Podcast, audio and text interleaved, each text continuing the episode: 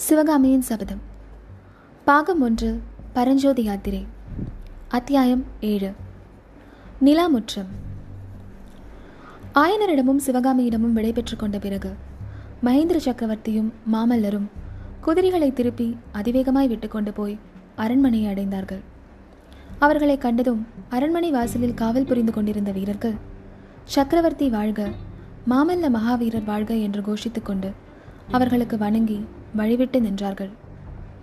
காவலர்களுடைய வாழ்த்தொலியுடன் அங்கே வரிசை வரிசையாக நின்ற குதிரைகளின் கனைப்பொலியும் சேர்ந்தது. அரண்மனை முன்வாசலை தாண்டி அவர்கள் உள்ளே நுழைந்ததும் அங்கே இருந்த விசாலமான நிலா முற்றத்தில் வீரர்கள் பலர் அணிவகுத்து நிற்பது தெரிந்தது. சக்கரவர்த்தியையும் குமார பல்லவரையும் கண்டதும் அந்த வீரர்களும் ஜெயகோஷம் செய்தார்கள். எல்லோருக்கும் முன்னால் நின்ற ஒருவர் மட்டும் தனியே பிரிந்து முன்னால் வந்து பணியுடன் நிற்க சக்கரவர்த்தி அவரை பார்த்து சேனாதிபதி தூதர்களுக்கு எல்லா விஷயமும் சொல்லியாகிவிட்டதா புறப்படுவதற்கு தயாராக இருக்கிறார்களா? என்று கேட்டார்.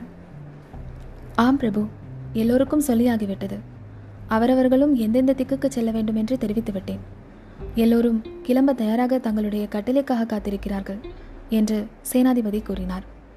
சக்கரவர்த்தி நரசிம்மவர்மரை பார்த்து குழந்தாய் உன் தாயார் கவலையுடன் இருப்பாள். அவளிடம் சென்று விஷயம் என்னவென்று தெரியப்படுத்து. இருவரும் போஜனத்தை முடித்துக்கொண்டு மேல் மாடத்திற்கு செல்லுங்கள். இந்த தூதர்களை அனுப்பிவிட்டு நானும் அங்கு வந்து சேர்கிறேன் என்றார்.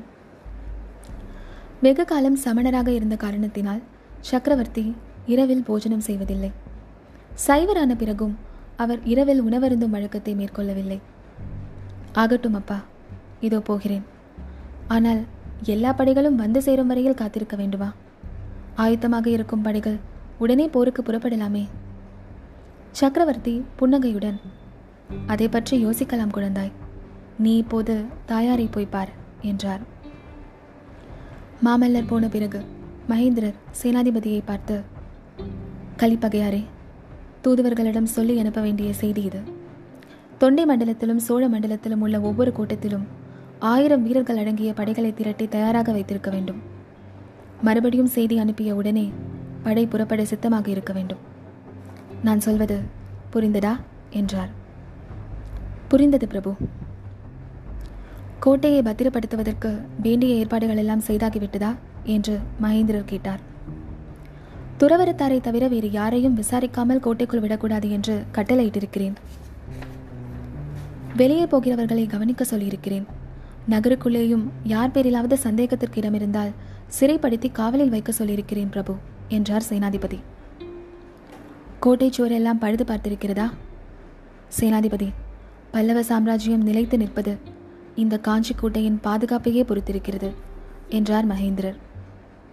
பல்லவ சாம்ராஜ்யத்தை பாதுகாப்பதற்கு காவேரி முதல் கிருஷ்ணை நதி வரையில் லட்சோப லட்சம் வீரர்கள் காத்திருக்கிறார்கள் பிரபு. உண்மைதான். ஆனால் அவர்கள் வெறும் கையினால் சண்டை போட முடியாதே? அந்த லட்சோப லட்சம் வீரர்களுக்கும் வேண்டிய வேல்களும் வாள்களும் எங்கே? என்றார் சக்கரவர்த்தி. சேனாதிபதி கலிப்பகையார் மௌனம் சாதித்தார். கீழே சோழ நாட்டில் வாழும் வேலும் நன்றாக செய்வார்கள் போலிருக்கிறது.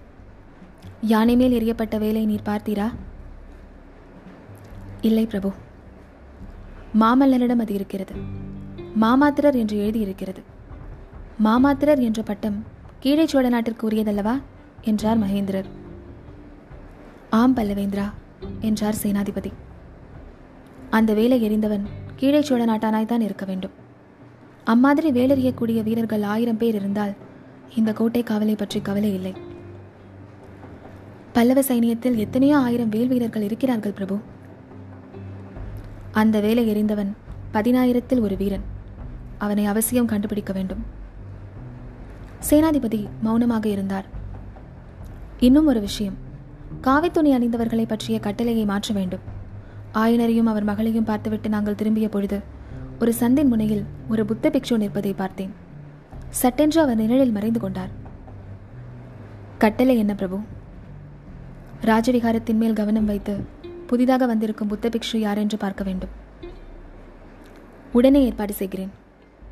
பிறகு சேனாதிபதி கலிப்பகையார் ஒவ்வொரு தூதராக அழைத்து இவர் இவர் இன்னின்ன கோட்டத்திற்கு போகிறார் என்று சக்கரவர்த்தியிடம் தெரியப்படுத்தினார். தூதர்கள் தனித்தனியே சக்கரவர்த்திக்கு வணங்கி விடை பெற்று கொண்டு தத்தம் குதிரை மீது ஏறி விரைந்து சென்றார்கள்.